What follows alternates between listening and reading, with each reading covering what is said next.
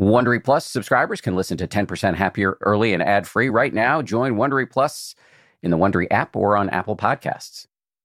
Our guest this week is another person who I've admired for a long time and then and then met on Twitter.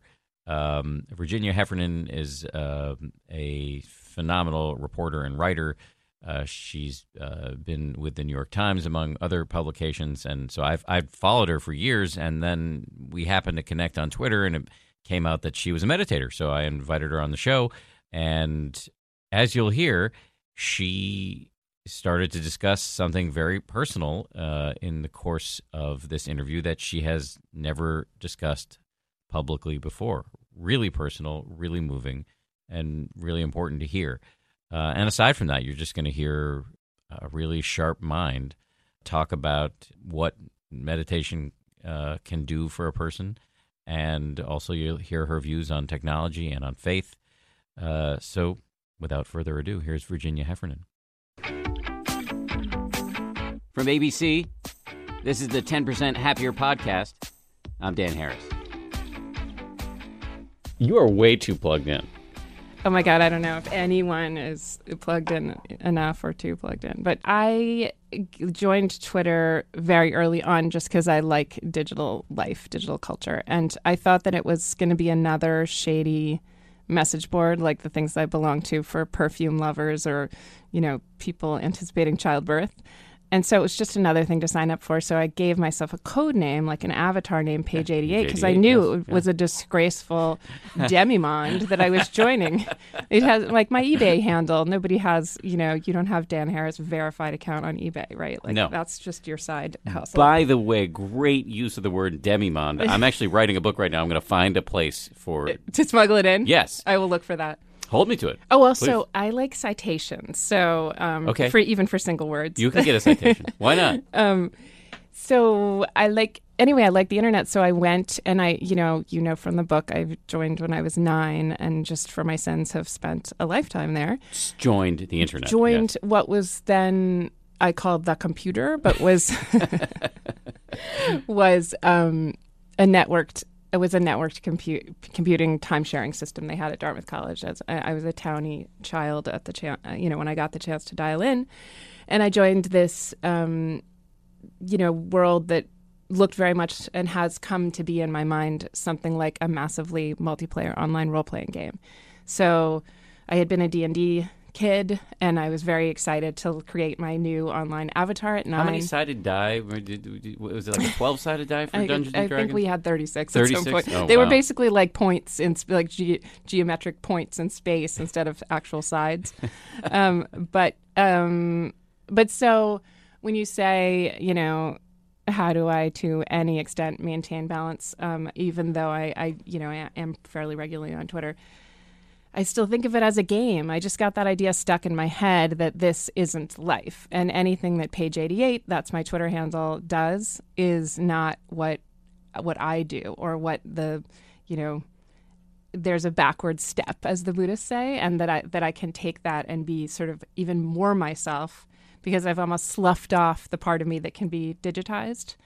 Do you know? So it's like anything I am or anything the world is is something that can't be on the internet. And so, and having defined it that way, I've found more freedom, you know, living a portion of my life on the internet um, but, but than without it. That doesn't. You're not immune from the sheer volume of data. You, you, I walked into No. this room uh, um, and you immediately started talking about things that have transpired in the last like five minutes, and, I, and you got it from Twitter, I would assume. Yeah. And so I guess it's that always on part of it, Mm-hmm. As opposed to what you I think you were referring to about uh, about the unreality of it, and that you're page eighty eight, you're not you. That's about taking the stuff that people say to you personally, maybe, as Mm. opposed to just having your fingers, as I said before, kind of like uh, in in the data stream in that way, and always on. yeah. I like to not be in it once in a while.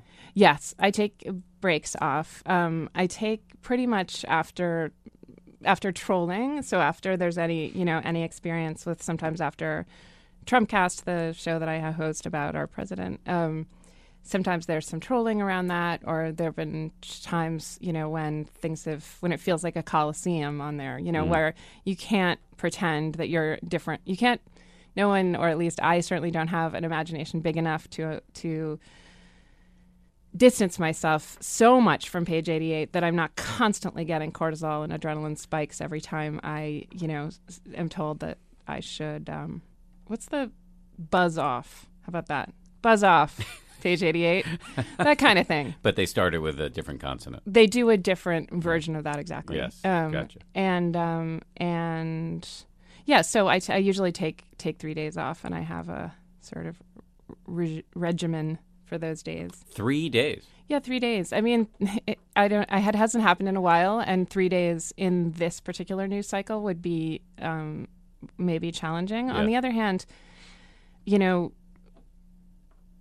it's a huge part of, to the extent that I call it a practice, but a huge part of my well-being is predicated on the idea that I am very infinitely powerless over, um, you know, this life, and to the extent that I start to believe that I have some uh, power over events right now, like take the Trump Russia connections.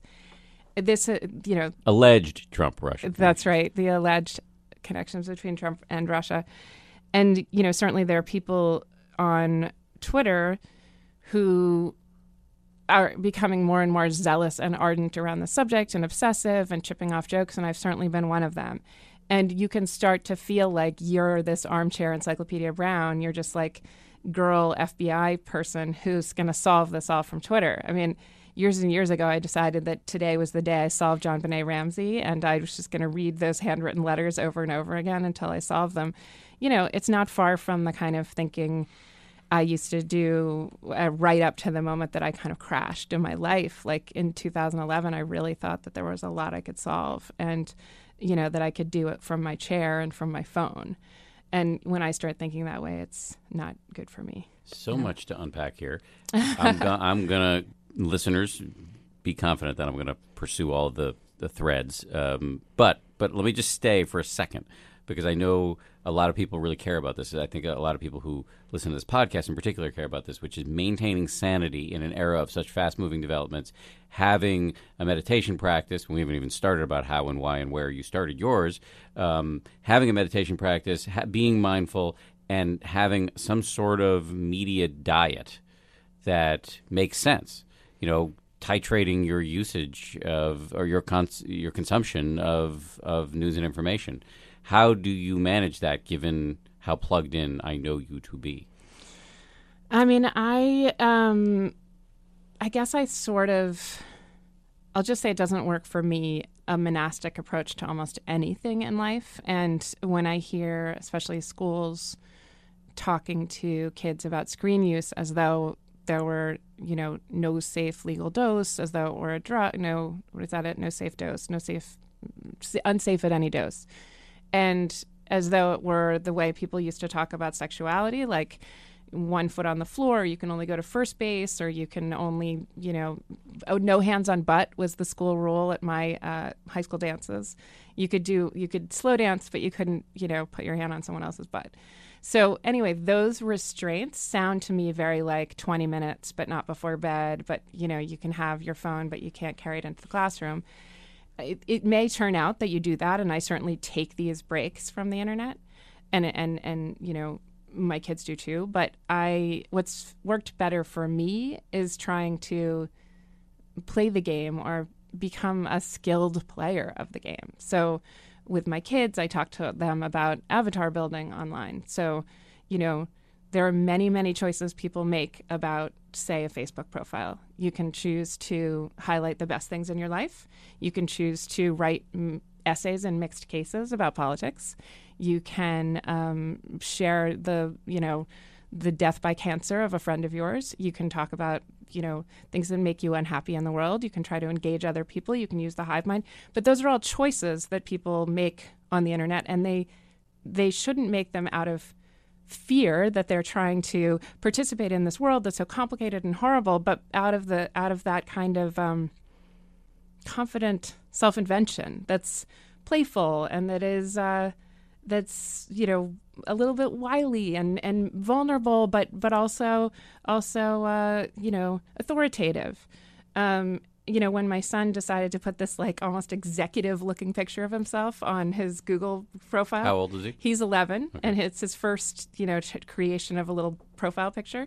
He took, you know, like we all do, 300 pictures of himself, selfies, and finally picked one where he looked like he was sitting in a corner office with his, I, I don't know how to describe this for the radio, but you know, that thing where you put your hands behind your Yes. head, Yeah, you know, yeah, yeah. Um, and uh, and elbows out, and he just said, "Doesn't it look powerful?" You know, he's an 11 year old kid. He's in a power pose. He is in a power pose. He's uh, CEO there.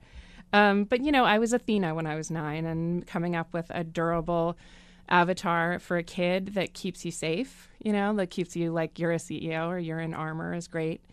Um, and later on, you might want to make more connections with a with a with a profile. You know, it doesn't do great things for you to be always on Twitter. You're going to make a ton of mistakes, and I've definitely made them. You're going to jump to conclusions sometimes. You're going to retweet things that you then think better of.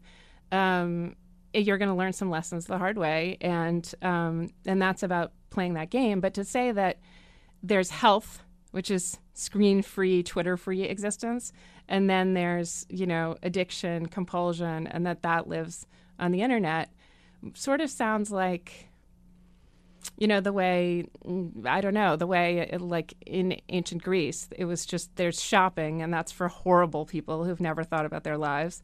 And then there's this other thing or you know which is you know salvation and sanctity which is thinking and you know the examined life. And you can think you know in Christianity, the maybe the alt, the ideal is the celibate priest or the celibate Christ, and then the you know the family man is the one hampered by all you know by all these um, real world obligations with which spiritual existence is impossible. Um, and I'd like to think that you can lead a mindful life, even if you know it's up to half of it's online. But okay, I don't think that's impossible. I, I do. I, I think if you're going to be a, a engaged citizen nowadays, there's a pretty strong argument that you should have. You should be dipping your toes at the very least into the data stream. I'm I'm just curious about like just from a really granular level, like how much time do you spend online, and the, and how much time would you recommend we spend, um, you know, on Twitter or reading articles or whatever it is, without losing our minds given the fact that people have strong feelings about on either side about uh, what's happening in American politics and the world Yeah, overall. I mean, you know, the whole not the whole internet is uh, not even.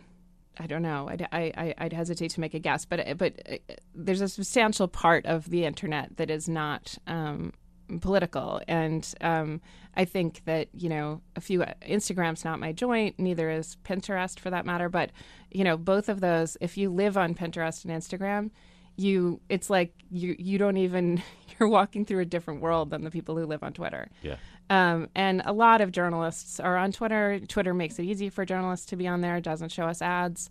It's a very different experience for people, you know, without verified accounts. And um, I think so that sort of can give the impression that you're with the whole world, you know, that the whole world's here. And I don't think the whole world's, I don't think the whole world's on Twitter and that Twitter really very accurately represents the internet.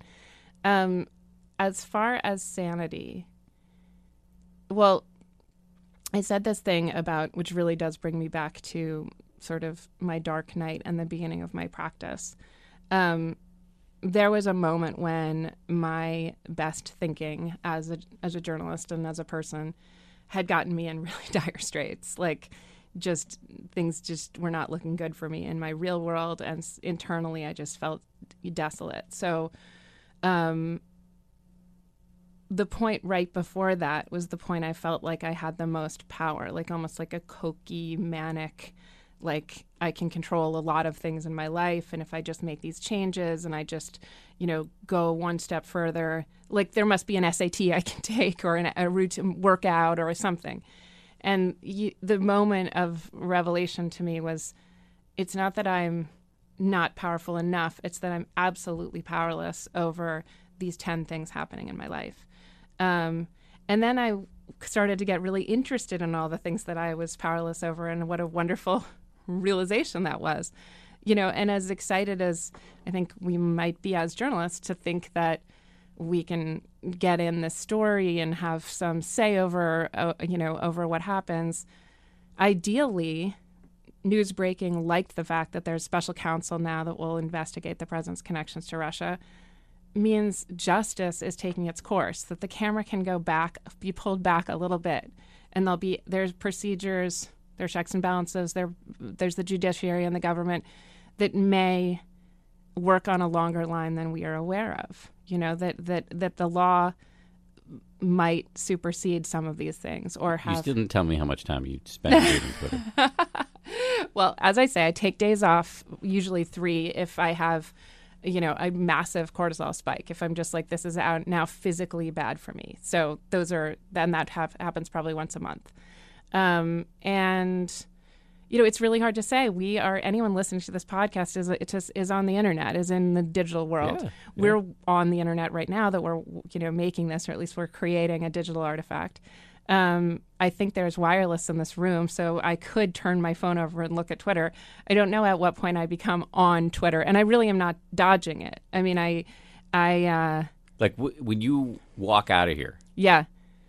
Will I look first at that? Yeah. Or Mm. ju- or just like we are you on your phone? Would your kids tell me that you're on your phone all the time? No. So, so I, I don't like saying this because I do feel like it plays into the, it's your phone is all about time.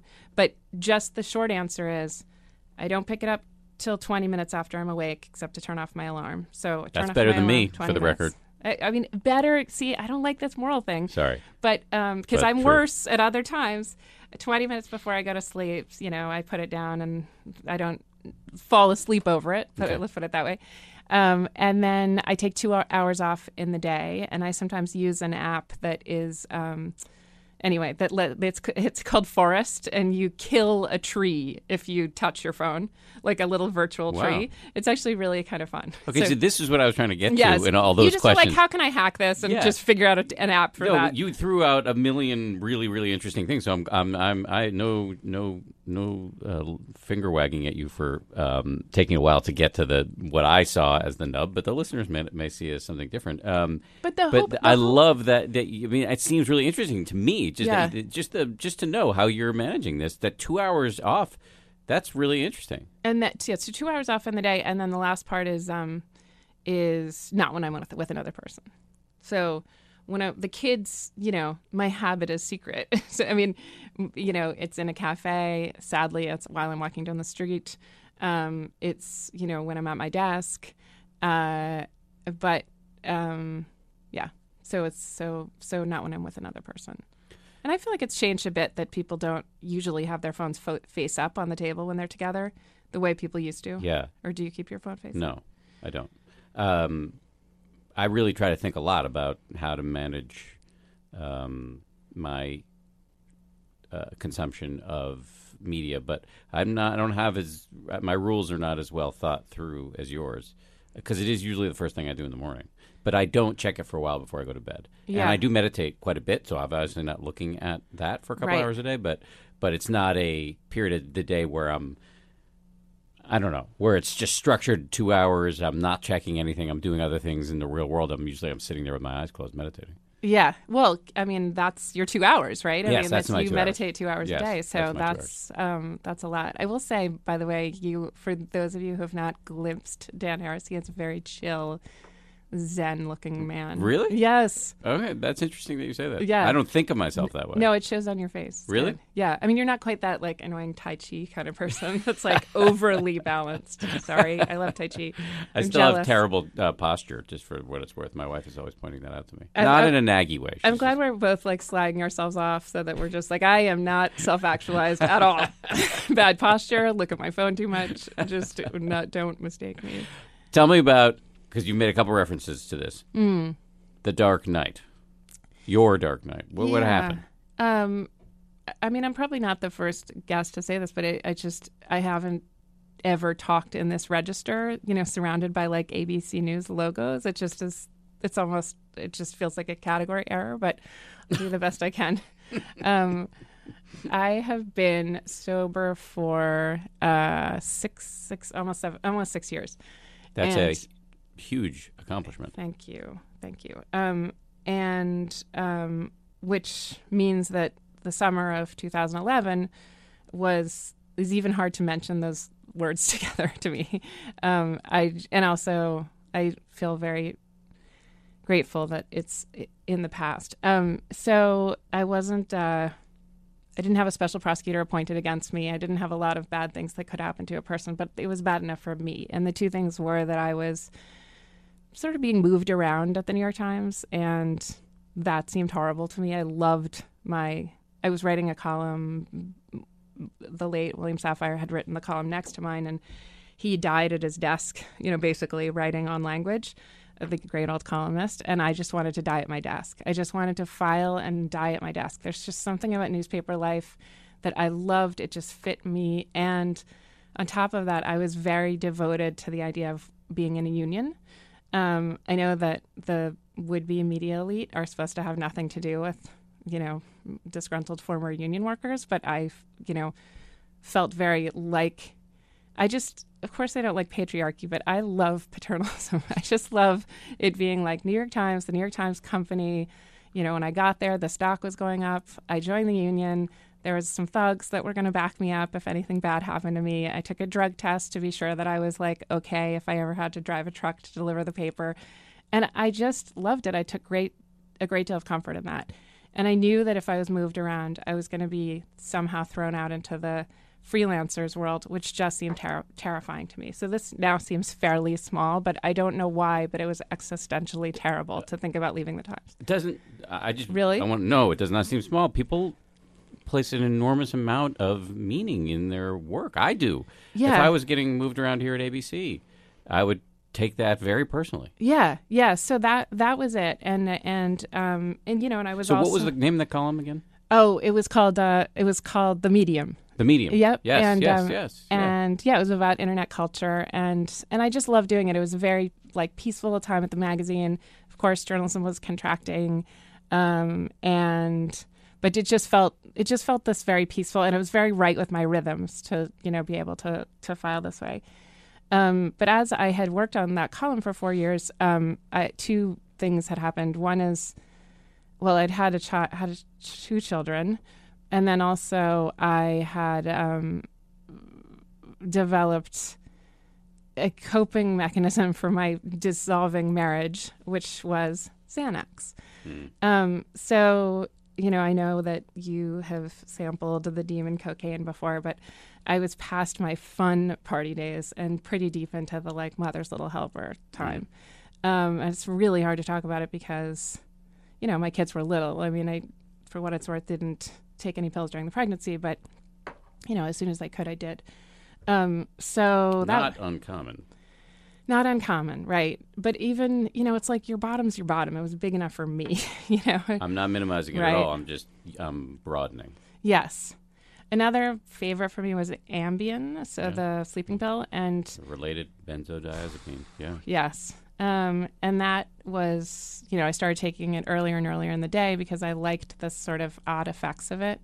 Um, right before you're supposed to fall asleep, it feels a little funny. They te- right, Yeah. and yeah, it's kind of trippy and um, interesting, and um, you know, a couple times I turned my t- t- column into the New York Times, and it had like a garbled, weird stuff at the bottom that I had written while taking Ambien. Um, I wrote a bunch about television. Sometimes I'd wake up in the morning and be like, "Did I watch those five episodes of Real Housewives or not? Oh, I don't know. I'll watch them again." So that was kind of a normal morning for me. Um, and So it was just spinning out of control. it was bad. It was really bad. Um, it was very like yes, and it, you know there were times when.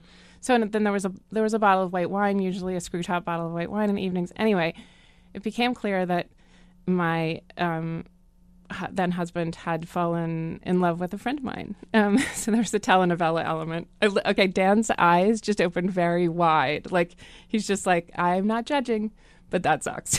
Is that a fair? I'm not. I'm. I'm. I'm feeling badly. I, that just sounds terrible. That's what my eyes went up. Like that. That sucks. It was ba- definitely bad enough for me, and I'm not very good at um, looking at someone's email. You know, the stuff that you do to find out if someone's yeah. cheating Sure. on you. Sure. Sure. So I didn't know what they were doing at the times when they were moving me around, and I didn't know what was going on with my ex-husband and I just it was felt like I was in a fog and my cho- my idea was double the doses because that's all I had.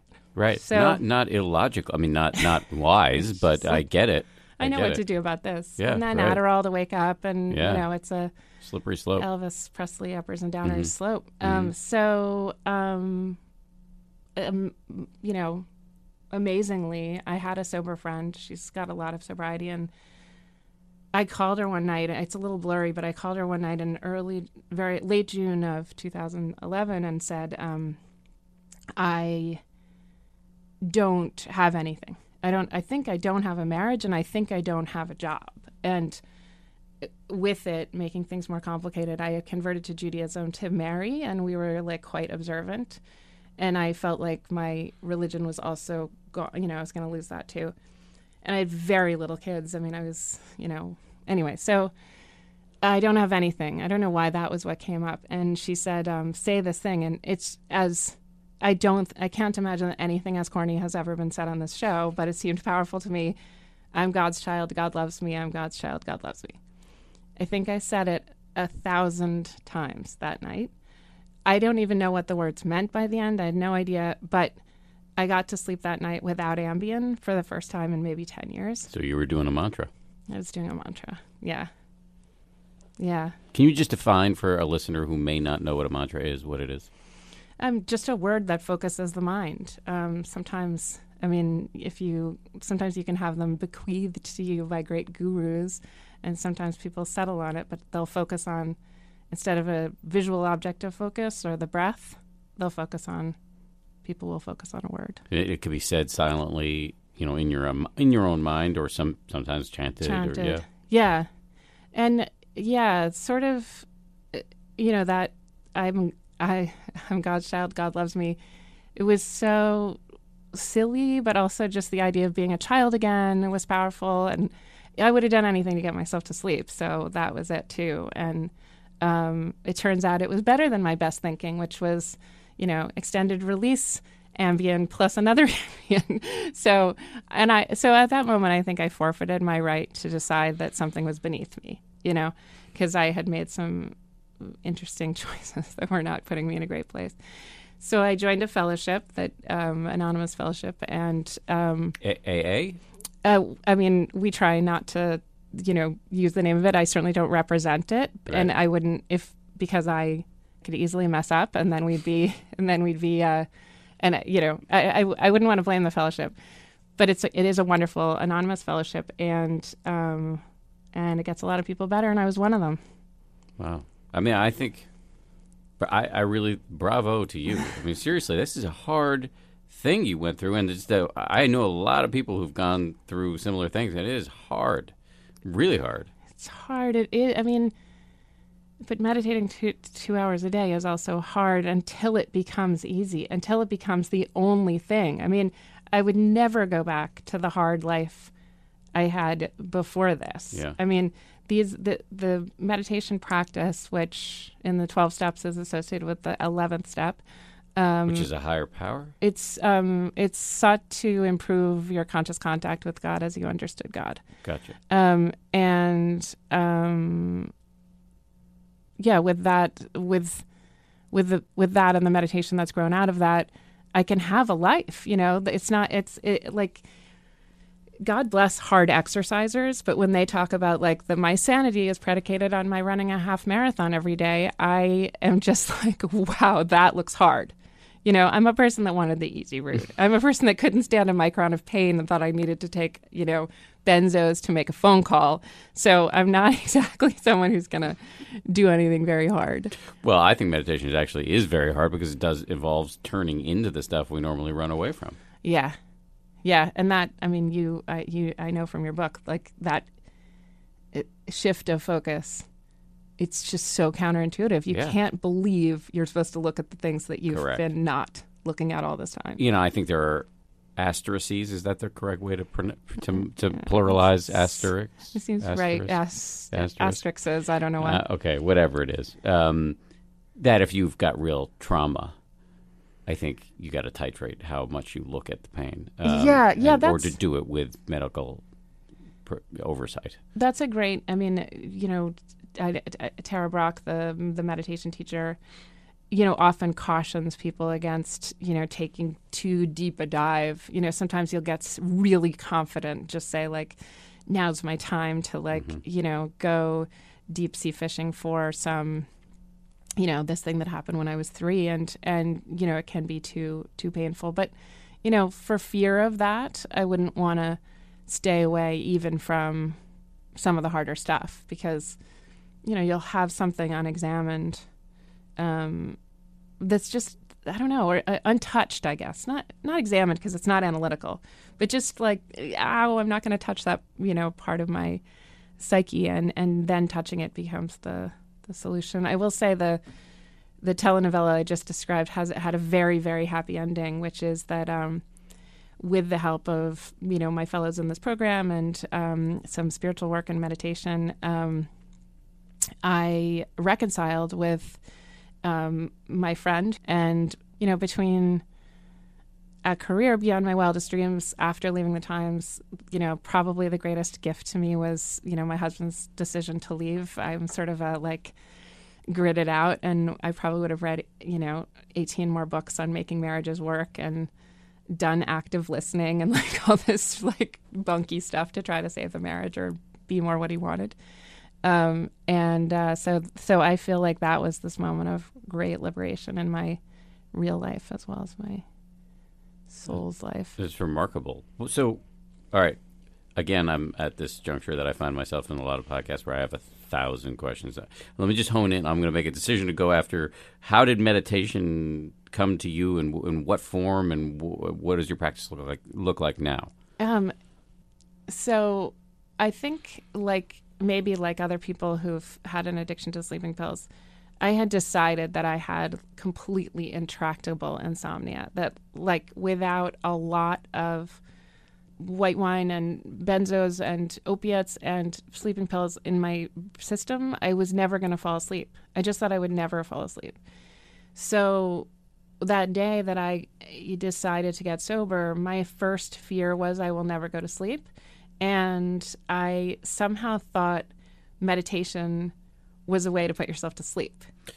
And I mean, I know the joke of like I just meditated for 20 minutes and then I woke up, and, and, that meditation and napping often sort of blur into each other. Absolutely. I mean, there's a lot to say about this, but but but um, I, meditation can be a, a, good way to to get yourself to sleep. And if if you are, I mean, it's about you know the word Buddha means awake. So it is supposed to be it is supposed to be the opposite of sleep in many ways. But if you're falling feeling sleepy when you're meditating, it's actually usually a sign that you need some sleep, or sometimes a sign that you need some sleep. Interesting. Do you fall asleep sometimes? Sometimes, yeah, and, yeah. and it can mean um, that I've just haven't had enough sleep. It can mean that I'm I don't want I don't want to look at something. It can be a, a way to um, to to to fuzz out and not face something else. Yeah, yeah, fuzz out. I like that.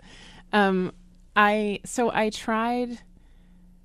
I called someone I did not know very well at all and said, "I know you know how to meditate. Can you come teach me?" And he was like, "I'm driving in Poughkeepsie, I and I also barely know you." Um, I really thought only one person in the world knew how to meditate, and it was like a friend of a friend, this guy.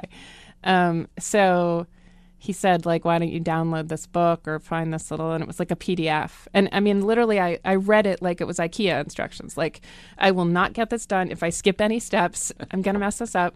So i um, so i went through this and it was a very uh, kind of sketchy i don't know new agey thing that i can't really remember exactly what it said. And then something led me i think possibly someone in a meeting said you might listen to these podcasts by Shinzen Young. Oh, who yes, you've had on the yes. show. He's amazing. And I think I got back in touch with you once I heard him on the show. But you know, I don't know if I don't know if you recommend some of these teachers to your listeners, but I Shinzen Young kind of closes the book for me on some of these questions. There's something in the way he talks. It's a hybrid of how he talks, his vocabulary, his own precision, you know, in how he talks that just works for me. And certain of his Dharma talks or or meditation talks and guided meditations have just been so powerful at uh, helping me through this. And uh, you know, there's a tiny bit of stigma attached to,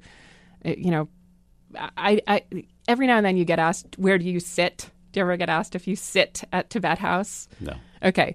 Well, this is one of those things where I try not to even say that I meditate because they'll say like, yeah, someone will say, where, where, do you sit? Which is the scariest thing in the world. It's like the thing that happened with yoga when it just became right. harder and harder right. and harder right. that you were like priced out. We're on this path. So. we're on the trajectory. Yes. It's going to get weird. It's to, things are getting, yes. you heard it here. Yes.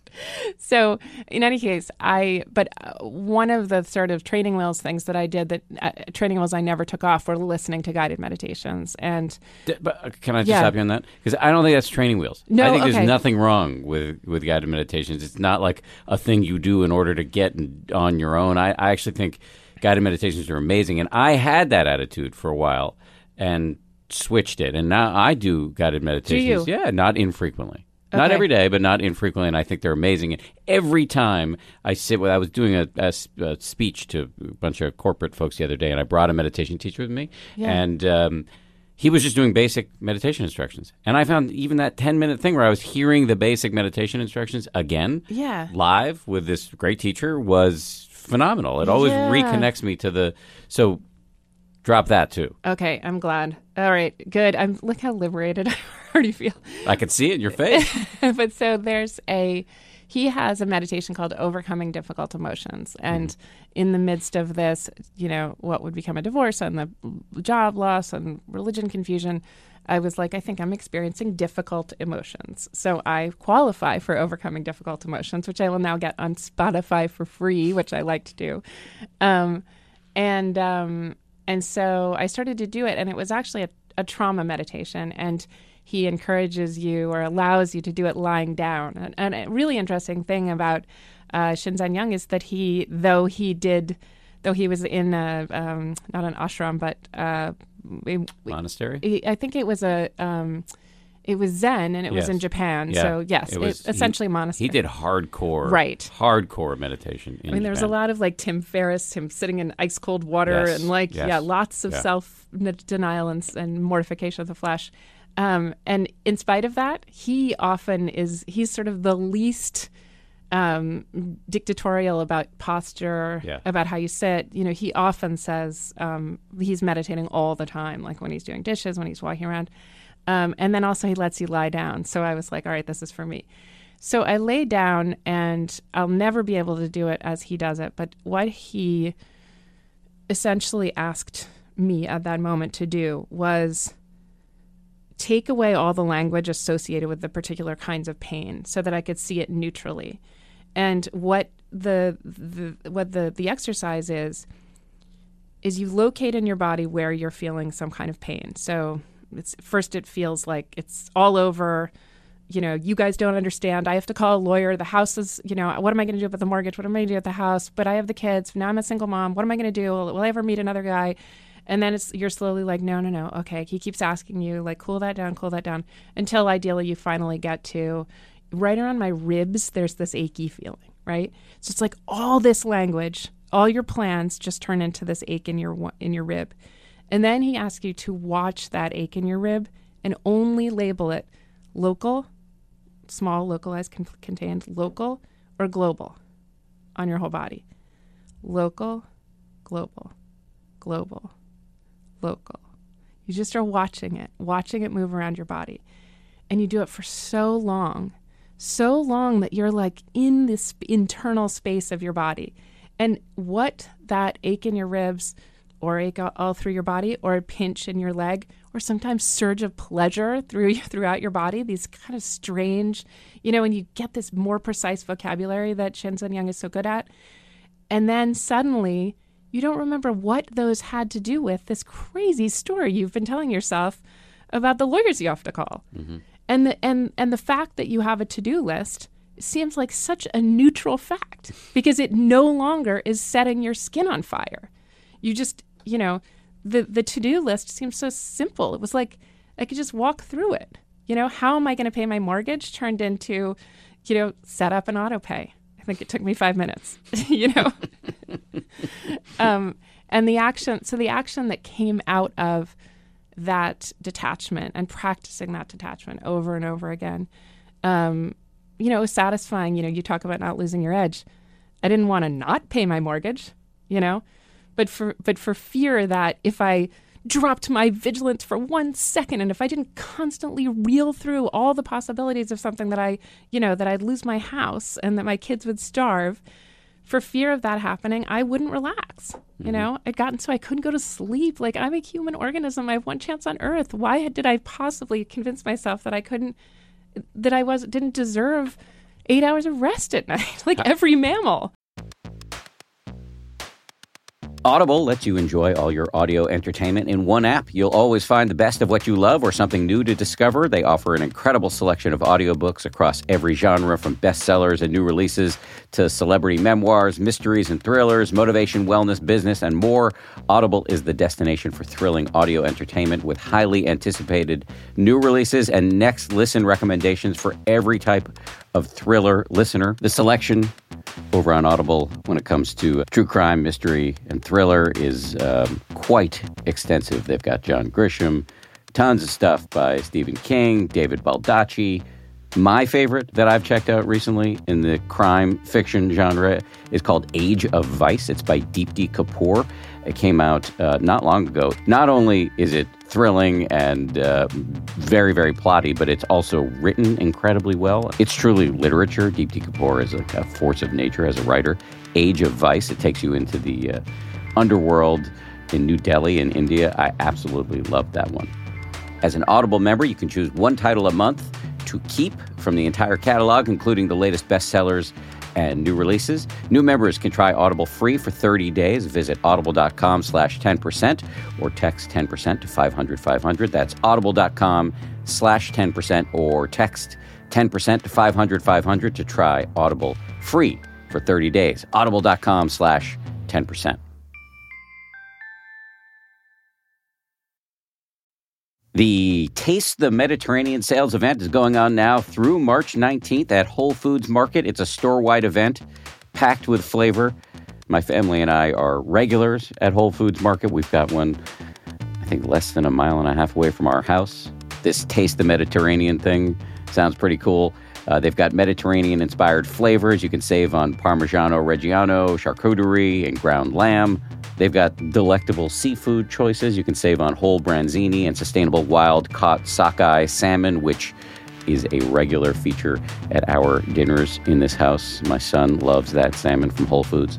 And I'd be remiss if I didn't point out all of the uh, 365 by Whole Foods Market products. Stock up on wallet happy Mediterranean essentials like feta cheese crumbles, whole wheat pita pockets, and more. I am constantly uh, consuming these 365 products, including the, the raw cashews, which I snack on all the time. We love the 365 sea salt and pepper. Uh, we love their sushi rice. You get the picture. Go check it out. Taste the Mediterranean now at Whole Foods Market. How are you sleeping now? I mean, I, you know, I don't want this to be a total meditation fairy tale, but I also don't want to underestimate underestimate it. I sleep wonderfully. I don't think I ever had insomnia. Is the truth. I had an addiction to pills that convinced me that, you know, I couldn't bear a micron of pain, or you know, lying there for five minutes waiting to go to sleep. I know somebody I was, uh, who was uh, a close friend who struggled with just the the the sort of cascade of pill use that you described of amb- uh, Ambien at night, Klonopin in the afternoon, actually, yeah, and then yeah. starting the day with um, with Adderall. Sure. Twenty years she did it. Wow, she got in there probably with Yeah, Ritalin she, at, she the, was at the beginning. She was uh, ahead of the curve.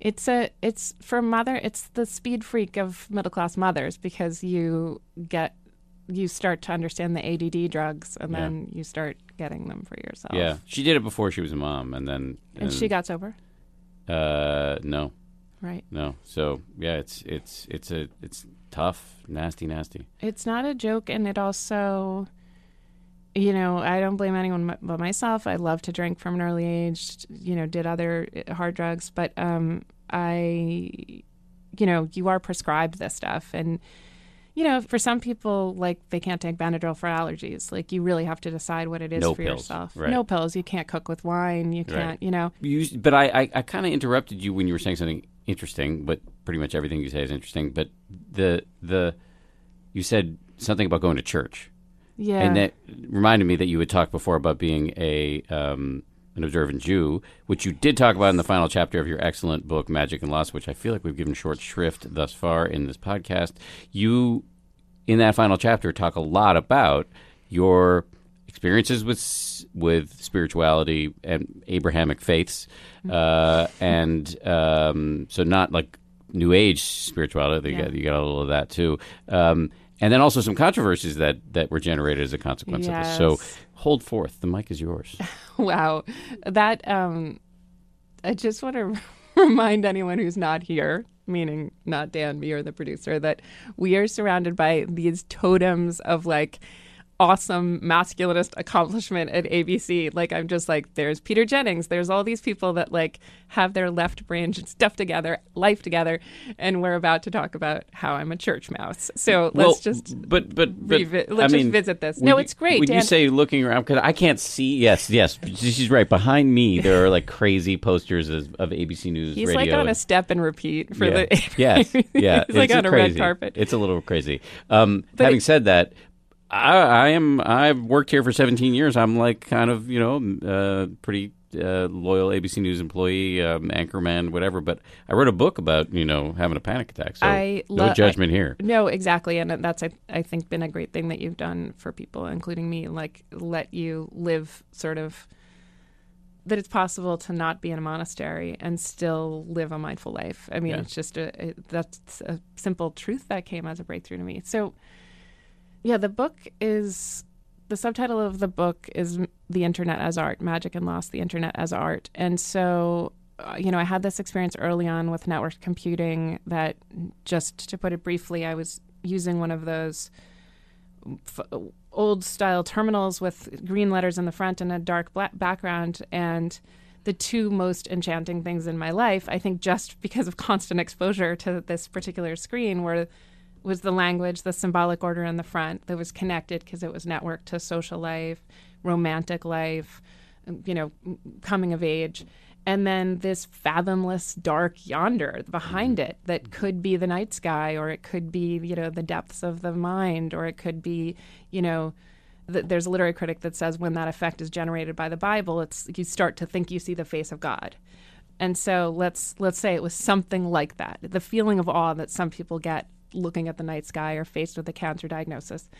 So I wondered always sort of what that dark space was and it it sounds strange, but I feel like I developed a kind of techno spirituality, and that sounds very weird, I guess, until you think that, you know, Marshall McLuhan was a very strange Catholic mystic. Um, my absolute hero, Kevin Kelly, who started Wired magazine, is a serious Catholic. Steve Jobs, as we know, had you know very odd religious beliefs um, and practices, and you know the progressive Jews who started Google, you know, have a plan to hack death. So, and, and you know they think of it as like a few lines of code that they can get around with supplements and stuff. So none of us is like really just on a sane track here. Like uh, and and and you know thinking about technology and uh, you know thinking about te- technology and spirituality or technology and the afterlife as it were or or even just how to quiet the mind in relation to it for some reason it seemed like a natural connection to me. Um, at the same time i had a you know a regular religious life. So you know people say a lot i'm spiritual i'm not religious. To some extent i you know the best parts of my life have been when i'm religious and not spiritual. So now at this point in my life there are things i do religiously um, whether or not I feel it. You know, so like, of course, who doesn't want those like beautiful mountaintop times when you know the picture perf- a perfect meditation where you're just like, you know, there's some kind of white light or just some slip psychic switch that makes you feel feeling of well-being or of or of insight. Um, but um, whether or not you have that every day and I have it almost never. I still sit down. And so that's the religious part. You know, you just keep going. And my parents are regular churchgoers. There's a way I used to watch my father just like take communion, just like I don't know. There's just something very um, just solemn and a little bit rote about it, you know. And when I was um, regularly davening and going to shul, I really liked the uh, ritual of the it. the ritual and the just like of course I'm going to do this you know but, but, do you how how how firm is your embrace of the dogma so for example yeah. uh, th- this is my own little litmus test of what I from years of covering uh, Christianity for yeah. me like you were what I would consider pretty active Christian if you actually literally believe that Jesus Christ was the son of God uh, was killed and rose from the dead um, I so want to be like, you have doubts about that, like you heathen. Um, but um, yeah, no, but I mean, do you believe that? you're just like, please don't be insane and believe that. Um, I, no, I'm not saying that that's I, insane. I'm I, just saying eh. I have a lot of Christian friends. I've spent a lot of time in the Christian yeah. evangelical world, yeah. and there are a lot of people I know who really believe that, and I, I, that I've got no nothing to say about that. Yeah. I don't. But that I'm an agnostic. I'm I'm not saying it's not true. Yeah. I don't. Um, I don't believe in the little literal truth of those things. I also think that I. Um, this may sound like a dodge again, but I think that I have. I haven't let you get away with one dodge. okay, so you can you can try. I have some skepticism about sort of the speech act of I believe or belief or statements of faith generally. So, to back to the Shinzen Young thing before I found a way a little bit to detach from the language that's like constantly, you know, in my head or on Twitter or, you know, in the Bible or on my phone or in my text th- text messages or that you know when we say the prayers either in synagogue or now at church. Um, before that, I definitely would invest in certain parts of the language. So like real like make that investment that's just I believe this. And when people say things that are at odds with it, it's my job to police the boundaries of this particular belief. Mm-hmm. So like, you know, you know, I almost don't want to mention the topics that people do this on because they're so hard, you know, they're so calcified. But you know, like on the climate or on uh, Trump, you know, like you could take a step, people can take steps in some directions and be considered a Trump apologist, and all of a sudden, you know, if you m- modulated your voice in the wrong way, then this other thing. So we're policing what everyone says, and certainly evangelicals and people who've made that ex- particular investment of faith in literal truth are, you know, will get very brittle around those subjects. And it's just not good for me to take experiences I've had that have made me feel better and decide that that means something true about something that happened in the world thousands of years ago, um, or that defy science, or that are probably at odds with everything else that we believe in the social fictions that keep us alive. Have you read *Sapiens*? No, I, I want to have him on the show because he's a big meditator. Oh, is he? Yeah. Oh, I'm not surprised. Yeah. But one of the really fascinating things, and I can't wait for Harari himself to explain it, but is um, in that book is that, you know, just the reminder that we're apes. Language was pretty late breaking in our evolution, as when we became sapiens and got our sapientia, that was a double edged sword, our would be wisdom. And that with that language came all these fictions and just literal myths meant to shore us up like that a limited liability corporation exists, or that such a thing as human rights exist, or that that all those things are stories that the foragers and hunters didn't tell themselves. You know, that bond, you know, create empires that m- can move mountains, that make people do things they might not otherwise have done. They get them invested in armies, but all these things, uh, these creeds, it's one thing to believe them to feel better it's one thing to believe them, to mobilize people and motivate people to do things or motivate yourself to do things, you know, like believing a good mother shows up to her daughter's. My daughter has a ceremony coming up to her daughter's Chumash ceremony. Actually, she's in Jewish school. Um, you know and it's another and then that helps me go to it but it's but it's another thing to believe that there's a literal fact that you have this privileged access to the world where you know what's good and what isn't what happened, you know, that there was one time in the world an immaculate conception and the product of that conception was the Son of God, and that you have some idea of what God is. It just seems like um, a crazy exercise that us apes should probably stay away from. So what is what are you what does going to church do for you? So uh, right. So that is another part of the ritual. One of the things I part of the my love of ritual. So one of the things I love about the Episcopal Church are the changes of posture, and they have this in synagogues too. But just being on your knees as an act of, you know, humility, um, being um, standing and singing, you know, with other voices. Yeah. Um, uh, g- you know, going up to take the communion, um, standing in line with people, making space for people in the pews, putting a, a dollar in the basket, um, dressing up a little bit. You know, it's a like the Episcopal Church is very lovely. The hymns are beautiful. They're also regressive for me because I love them from my childhood. I missed the hymns in particular so much when I was away from them. And then finally, just giving me an opportunity to, and just in a very way that to me is familiar. I mean, my ex husband was so, had gone to Yeshiva, was so wonderfully familiar with the, uh, the liturgy of the conservative Jewish tradition. And, and I could see him just like the melodies, he just loved them, you know? And I just love the melodies of the Episcopal Church. So it gives me an opportunity also to, you know, give thanks, um, express some awe, and um, and and and atone a little bit. You know, you say just this ritual like we regret that we have sinned against you, and you know, thought, word, and deed, um, and it's just a weekly inventory of of uh, one's dishonesty and you know and sins and excessive zeal you know with um you know as we've talked about i host this show trumpcast and you know sometimes i'm i think like have i been too sanguine? Have i been too terrified? Have i been you know and it's not self-flagellation um but just Taking stock. taking stock you know? Um and uh you know you just walk out of there like I don't know. I guess like some people feel about exercise, I'm told, with like endorphins and whatever.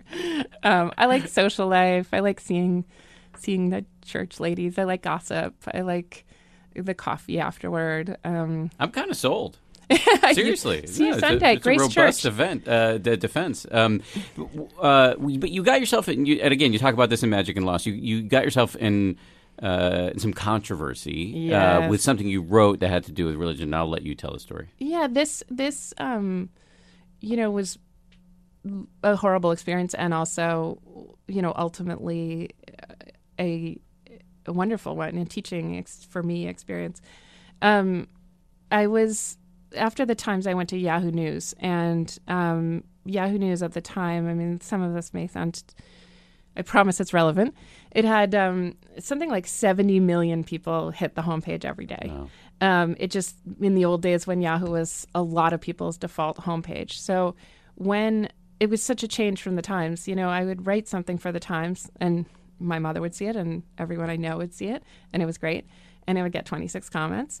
And then I'd write something for Yahoo, and it would be up, and I would, I feel like I would shuffle something on my desk, and there'd be 26,000 comments. I just was like, it just was this whole new world and the commenters were very different. It was unmoderated. It wasn't like the Times, and I just was like, how can I talk to them? You know, what like what do they care about? Because I was writing the same kind of filter bubble stories that I'd always written. I they hired me just to do you know the same thing I'd ever always done, and I was I think covering Mitt Romney's campaign and um writing about digital and I just was kept feeling like I was hitting it wrong with them. Like it wasn't their idiom. They were pushing back on small things.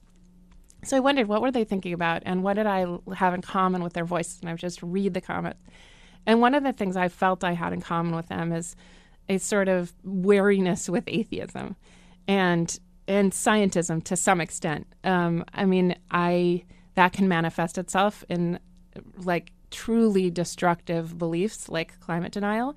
Um, but I, think a little skepticism about sort of the changing recommendations in science and especially pop science, the way that it filtered down to, I thought, some of the readers who the time I think were reeling, still reeling from being told that they should be eating fat and the, they hadn't, they'd eaten too many carbs in their lives and that's why they were diabetic. And I felt like they were just like, but we just do everything we read, and we we thought we were doing the right thing with carbs, and now we have to switch, and now we're considered idiots, and you know, for anyway, this old diet. So I was thinking about how I felt sort of jerked around by science myself, and one the other thing that I was appalled at is that evolutionary psychology was sort of being shaken up, especially at Harvard. And they had also decided, like, just complete reversals on things like it used to be that men were polygamous and women were, you know, monogamous. And now it turns out to the exact opposite. So anyone who's predicated your whole relationship on this other view, anyway, frustrated with science. Okay.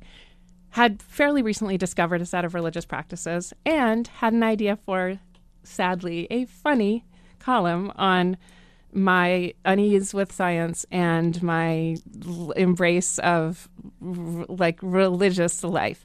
But before trolling or before I understood what trolling was, you probably remember from the beginning, there was sort of you were sort of goaded as a journalist, and I know you were always more neutral, but as a columnist, you're sort of goaded into writing things that were like hot, like because mm-hmm. I worked for Tina Tina Brown, provocative, you know, striking.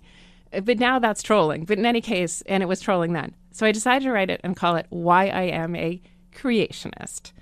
I honestly thought creationism was just a funny word from Inherit the Wind days. And I don't know what I was thinking, except I did look it up in Wikipedia and it just was like that the hand of God was present at creation and at, uh, or at, sorry, at the beginning of the universe and at, and, uh, and at the birth of consciousness. So I, I thought, well, I can sort of get behind that. And I never really understood the big Big Bang. And I've read Darwin, but some of it seems really fishy. fishy. And I honestly, I seriously thought that I was like writing it for a blog.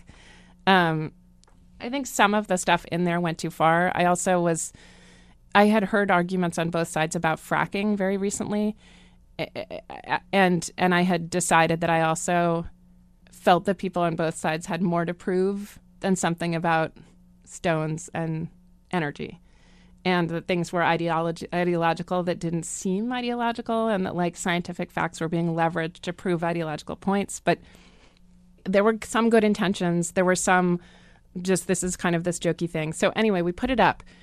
Now it does always seem organic when something like that goes viral and you get trolled for it. But actually what happened is reddit you know the the massive site for the exchange of ideas that I never look at. And often when you're like, where did this meme come from? Everyone's just like, 4 a.m. on Reddit. Everything starts there. In any case, Reddit um, made it their top story of the day or second second highest story of the day.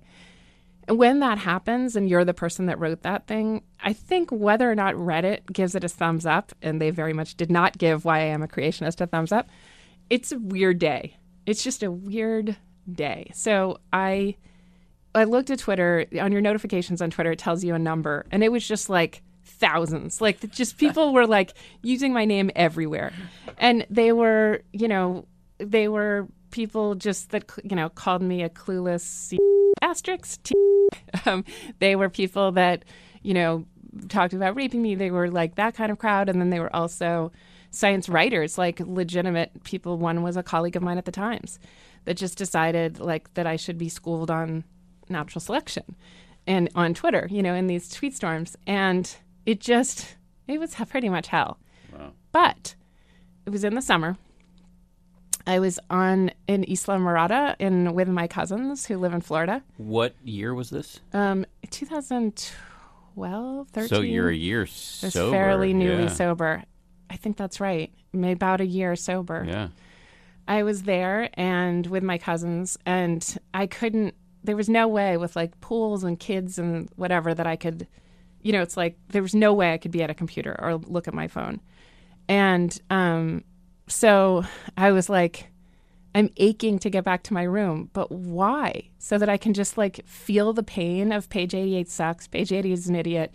There's no bigger idiot than page 88. She has brain damage. She's whatever, over and over again. Then somebody else retweeting it with huzzah. Then somebody else retweeting that with like, yeah, I've never seen a bigger idiot.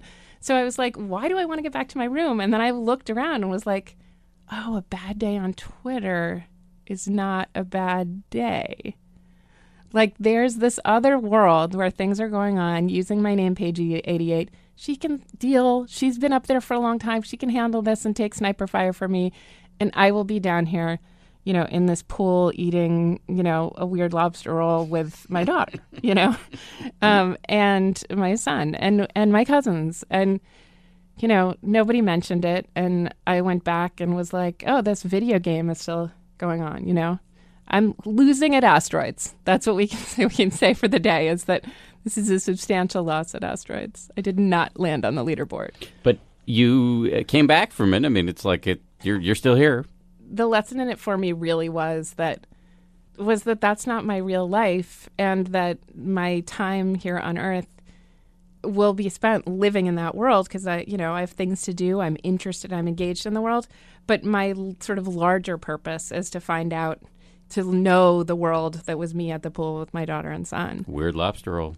Weird lobster roll. Oh my god, that thing! I felt like it was canned lobster. Yeah, Does that's that exist? yes. But but I I, more I- delicious. It anchors me in the reality of that moment. that that uh, that detail for sure. It was a um, pool that is very very shallow, like like a quarter inch, and then slowly goes up, like an ocean thing. Kids, so kids can do it.